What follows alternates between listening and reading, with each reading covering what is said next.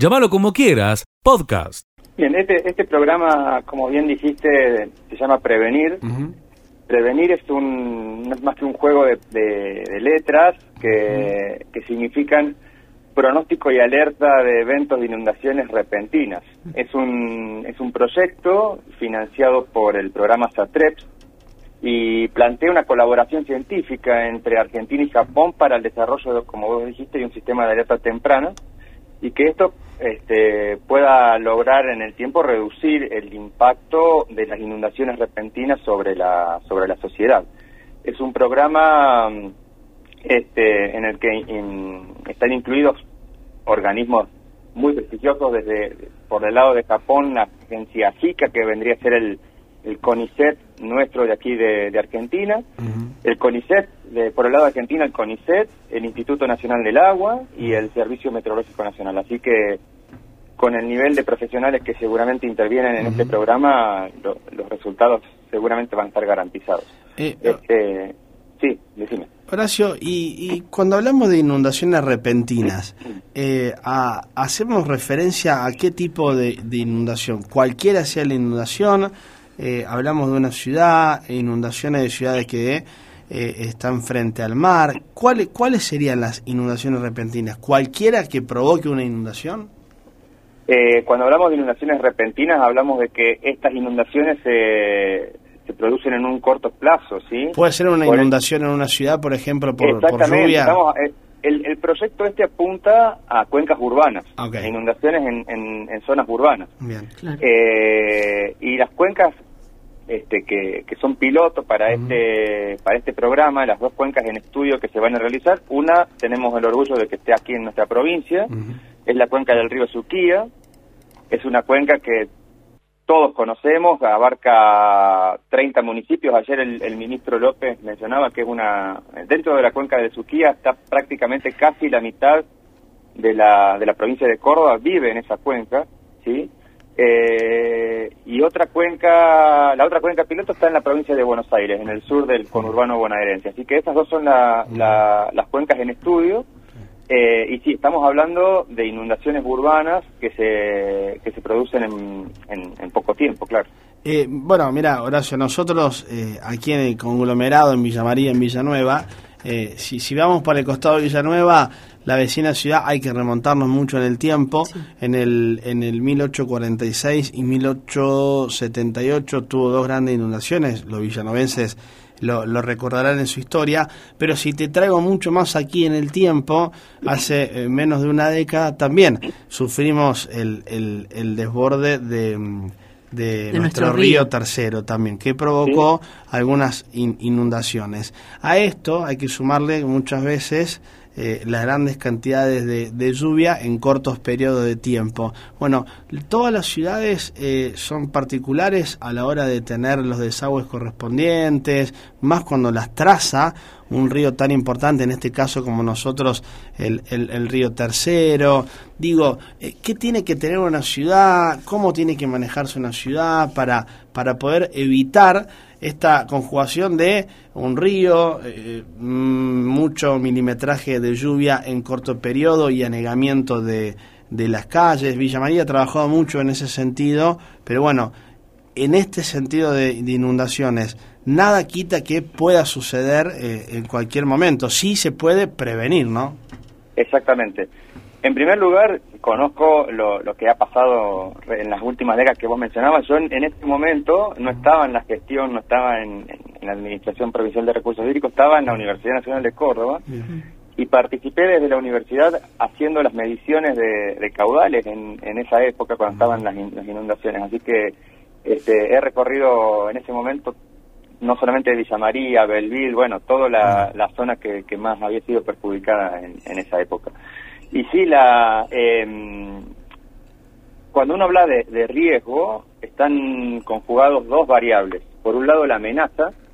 La amenaza es lo, lo que la, no la podemos controlar y no la vamos a poder modificar porque estamos hablando de una amenaza de lluvia, de la, la naturaleza, y eso no lo, no lo podemos tocar. Pero el riesgo no es solamente la amenaza, sino que también es la, la vulnerabilidad. Y ahí es donde podemos este, poner mano. La vulnerabilidad de las ciudades. Hay ciudades más vulnerables o menos vulnerables ante una misma amenaza. A ver si, eh, no sé si se entiende. Sí, sí. Eh, y es ahí donde hay que hacer el foco. Eh, por un lado, en, en, hacer, en, mitigar, digamos, la, este efecto de las amenazas a través de las, correspondientes obras. Pero el foco de este programa no está no está pensado en, en obras, sino que está pensado en la en la prevención.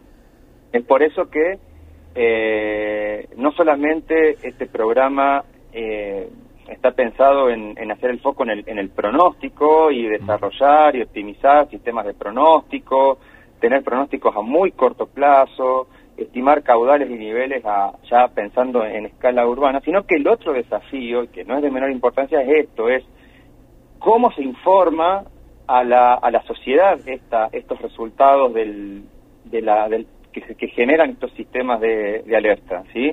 Cómo se comunica a los principales actores que están en el manejo de la emergencia, como es el caso, por ejemplo, de las defensas civiles.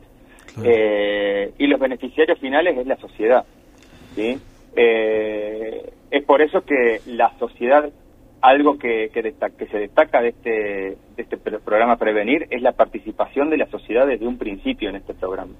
¿sí? Es fundamental que estén desde, desde ahora ya sea a través de centros vecinales, ya sea instituciones educativas desde los niveles primarios, secundarios, universitarios, ¿sí? Todos participando, eh, interactuando con los investigadores y interactuando también con, los organismos de gestión.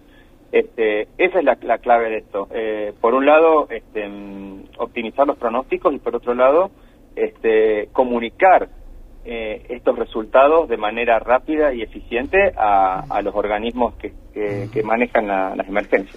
Horacio, em, uno, uno por, por, lo que nos venís contando, em, uno puede eh, hacer un, o por lo menos tener una alerta de, una posible inundación con un trabajo estadístico y demás como, como lo venís desarrollando. Ahora, en en, en, las ciudades eh, como Villa María, como Villanueva, recién cuando hablabas de zonas vulnerables, eh, se me vino un poco a, la cabeza, la provincia de Córdoba tiene en, en, sus cuatro puntos cardinales algunos lugares donde sean más vulnerables por, por las precipitaciones o, por cuestiones que tengan que ver ya con, con su eh, trabajo de, de desagües y demás que vos nos puedas contar. Sí, bueno, toda, toda ciudad que es ribereña a un curso de agua y sobre todo aquí en, en la provincia de Córdoba, donde los ríos eh, serranos crecen eh, su nivel en, poco tiempo, eh, hay zonas siempre un poco más vulnerables que es donde desde los municipios y desde el mismo gobierno hay que hay que hacer foco y es clave ahí un, el, lo que se llama ordenamiento territorial, ¿no? Este, todas, muchas localidades, aquí en el, en el Gran Córdoba tenemos la zona, la zona que, que todos conocemos, que en el 2015 sufrió los efectos de la lluvia, la zona de Sierra Chica. Mm. Tenemos la, la, esa zona que es de la cuenca del río del arroyo Saldán y del río Ceballos, que uno lo ve que parecería que no trae nada de agua y no va a pasar nada, y, y en un evento muy puntual de lluvia que cae en una cuenca muy chica, pero cae toda esa lluvia de golpe en un, en un espacio muy reducido, bueno, toda esa agua fue parar ese, en ese momento a, un montón de localidades, como había sido este, Unquillo, Villa Allende, Saldán, bueno, eh, la zona de, de, la calera, ahí en, también, ¿no es cierto? A veces las crecidas del, del río Suquía.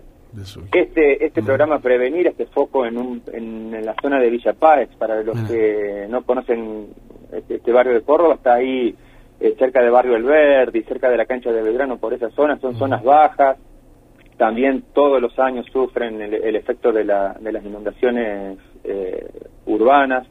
Este, digamos que sí, muchas muchas ciudades que son este, ribereñas a los ríos, bueno, ustedes no tengo que decirles nada, ¿no? A ustedes que hay de la zona de Villa María y Villanueva. Seguí escuchando lo mejor de llamarlo como quiera. Ayer eh, se reunió la hermana de Gloria y el hijo de Gloria con el fiscal, yo los acompañé. Nos reunimos con, con René y, Pedro, el ayudante de, René, y les entregaron el, el informe preliminar de, de la autopsia, falta el informe de química legal y el peritaje del teléfono que en estos días iban a hacer. Y bueno, se sacaron alguna duda que, tenían, que no eran muchas. Y, y sí, la verdad que sí, ayer se emitió un comunicado agradeciendo a toda la gente que colaboró, tanto a la fiscalía que la verdad un trato humano eh, muy bueno. Eh, el procedimiento fue muy rápido, eh, el forense llegó, llegó rápido, la, la morgue también para, para llevar el cuerpo. La verdad, la verdad es que fue todo, fue todo muy rápido.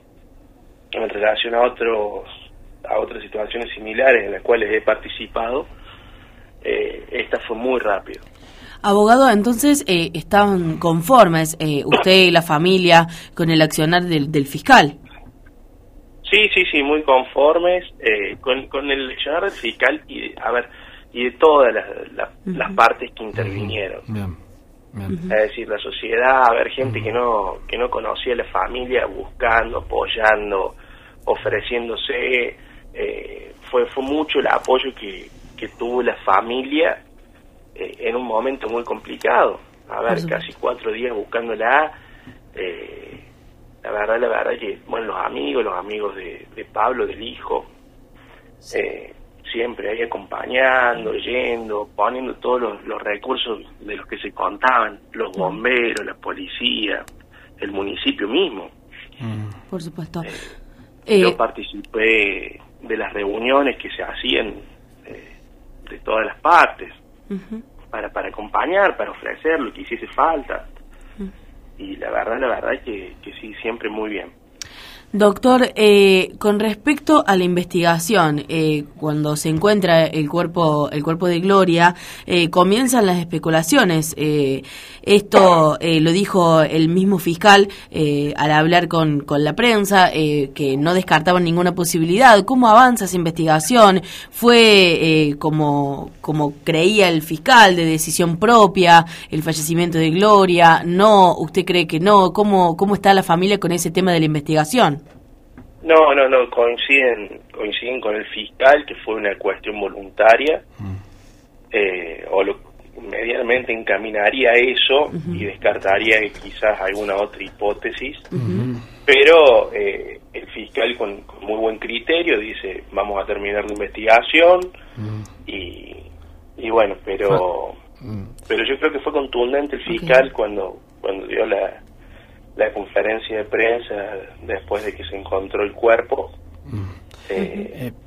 y ya ya dijo medianamente como mm. para qué lado iría si bien no se descarta nada pero es muy fuerte la hipótesis de, de, una cuestión voluntaria eh, una decisión propia abogado em, si bien aún restan algunos peritajes más recién hacías mención de que todavía falta la pericia de de su teléfono celular y algún otro detalle más en cuanto a, a investigaciones que, que resten ahora en estos próximos días? No, falta lo de química legal, que bueno, son los análisis, a ver si, te, si había tomado algo, alguna cuestión, eh, tenía alguna, algún químico en, en, sangre, y bueno, y el peritaje del teléfono, que seguramente no había realizado el peritaje, le, le devuelven a ver el teléfono de la familia y, ahí ya, eh, ya estaría esa etapa. Obviamente hay que ver qué, qué decisión toma el fiscal y estamos a disposición de lo, de lo que el fiscal le haga falta. Pero todo se encamina a una, a una actitud voluntaria. Bueno, eh, Juan, queremos agradecerte eh, el, este tiempo, eh, trasladarle también el cariño y el apoyo a, a sus eh, familiares, eh, en nuestro abrazo para, para cada uno de ellos en, en este momento. Gracias a vos también, eh, abogado, por, por este tiempo. No, gracias a ustedes y gracias por, por colaborar, por difundir, por el respeto, por el acompañamiento. La verdad, la verdad es que la prensa tuvo un rol importantísimo y, y, muy respetuoso. A ver, eh, siempre acompañando desde el primer momento con, con la búsqueda, con, con la solicitud, difundiendo. Así que, que la familia agradece mucho también todo eso. Sigue escuchando lo mejor de llamarlo como quieras. Con mucha tristeza porque ustedes eh, saben y han, y han cronicado y, y, hemos conversado sobre la inauguración del Centro de Promoción Familiar, Las Ranitas Saltarinas, allí en el corazón del barrio San Martín, un espacio que contiene, alberga, educa a muchos niños de allí mismo, eh, fundamentalmente de barrio San Martín. Casi todos ellos son de, de allí que asisten a un lugar que ha quedado realmente maravilloso. Ustedes saben, una inversión eh, fuerte que ha hecho entre el municipio y el gobierno nacional y que ha dejado esas instalaciones de lujo realmente para que nuestros niños reciban la mejor educación desde los 45 días a, a los 3 años. Eh, todo muy bien, comenzamos, pero mm, a la vuelta de este fin de semana, el día lunes, nos encontramos con que nos habían robado todos los motores de los aires acondicionados, que son ah. frío-calor, es decir, son utilizados para esta época, para climatizar la sala donde están nuestros niños, nos habían robado eh, los motores que están ubicados arriba del techo. Eh, hay que decir que, que, hicimos la denuncia con una muy buena predisposición de la policía que se hizo presente en el lugar, eh, hicimos, iniciaron las actuaciones, las averiguaciones, eh, y hoy nos encontramos ayer, ayer con, con una situación también, un intento de ingreso al, al espacio, mm. eh, habían barreteado la puerta de, ingreso y, se ve que no han podido, son puertas muy buenas y probablemente eso haya evitado el ingreso. Y hoy nos encontramos con destrozos, han, han roto y han robado, por ejemplo, el portero de ingreso todas situaciones que nos hacen pensar que son personas que, que no, no, no tienen interés, por supuesto, en que los niños de las familias del barrio San Martín, eh, allí ubicado en la calle Entre Ríos, eh, tengan un lugar como nuestros niños se merecen, como pensamos de la gestión municipal y como las familias quieren que sus niños sean atendidos. Y entonces queremos hacer un, un llamamiento a, al, a la familia del centro de promoción, de nuestro jardín municipal, para que estemos atentos, para que cuidemos el lugar, para que si se enteran eh, sobre alguna situación eh, puedan rápidamente comunicarla a las autoridades policiales. Desde el área de seguridad ciudadana también eh, estamos y han ofrecido su colaboración para, para tener alguna acción un poco más directa sobre, sobre ese espacio. Pero mm, bueno, muy triste porque es un espacio que está a nuevo y con mucho esfuerzo de toda la sociedad porque los dineros que se han utilizado, para allí son de los villamarienses, de los cordobeses, de los argentinos. Y entonces eh, nos pone muy triste porque, mm, eh, bueno, afecta eh, la posibilidad de que nuestros niños sigan teniendo un lugar en las mejores condiciones como ha quedado ese lugar realmente para el disfrute, no solamente de los niños, mejores condiciones laborales para las docentes, un lugar donde las familias se pueden quedar tranquilas, que sus niños están en el mejor lugar posible. Así que bueno, un, llamamiento, Leo, Abigail, a, a la ciudad. Estas cosas no, nos, no nos ayudan como comunidad. Eh, y sabemos eh, que en Villa María quienes gustan de lo ajeno eh, gracias a Dios, son los menos. Tenemos una, una ciudad y una comunidad eh, solidaria, trabajadora, que, que, le gusta hacer las cosas bien, pero tenemos algunos eh, que, que, bueno, que le gusta hacer estas cosas y que no le importa el esfuerzo de, de, los demás. Así que bueno, llamar a, a esa posibilidad de que si alguien se entera estemos atentos y comunicados con las autoridades policiales para denunciarlo. Rafa, hace si no me equivoco, el 8 de julio sería un mes de la inauguración. O sea, esto...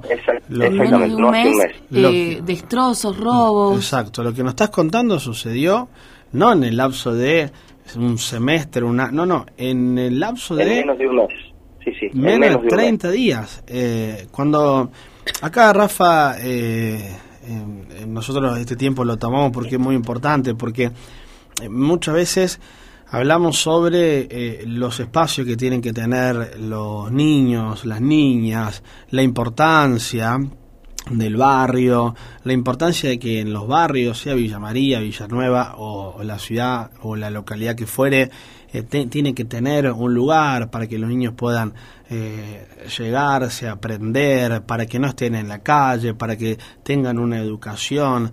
Digo, eh, quienes eh, cometen estos actos de vandalismo, que a lo mejor nos pueden estar escuchando, eh, o, saben de quién, esto es en Barrio San Martín, en, en Villa María, eh, pensar que los perjudicados acá, casi te diría Rafa, no es el municipio, acá es la sociedad, es los mismos vecinos del barrio y son niños. Los niños que van a, este lugar, a las ranitas saltarinas, esos son los perjudicados. Cuando uno... Este es un espacio que tiene más de 20 años, eh, donde ya hay una generación que ha transitado completa eh, por este espacio y están yendo los hijos de quienes eh, fueron alumnos y alumnas del centro en su momento. Mucha historia. entonces, mucha historia, mucha historia. Entonces, como vos bien decís, Leo, los únicos perjudicados, primero es el barrio, porque mm, los niños que asisten allí, casi en su totalidad, son niños del barrio. Eh, acordate que hay 13 centros eh, justamente ubicados en lugares estratégicos para que los niños y las familias del barrio tengan un lugar en su lugar y no tengan que trasladarse. Eh, con, con una cantidad de, incentivos y de estímulos eh, increíbles para brindarles mayores posibilidades en su desarrollo futuro. Y entonces, cuando pasan estas cosas, eh, primero que no bajamos los brazos, es decir, le redoblamos la apuesta porque eh, es una decisión y sabemos que ese es el camino de promover la niñez. Eh, pero sí vamos a hacer todo lo que tengamos a nuestro alcance para que no vuelva a suceder más.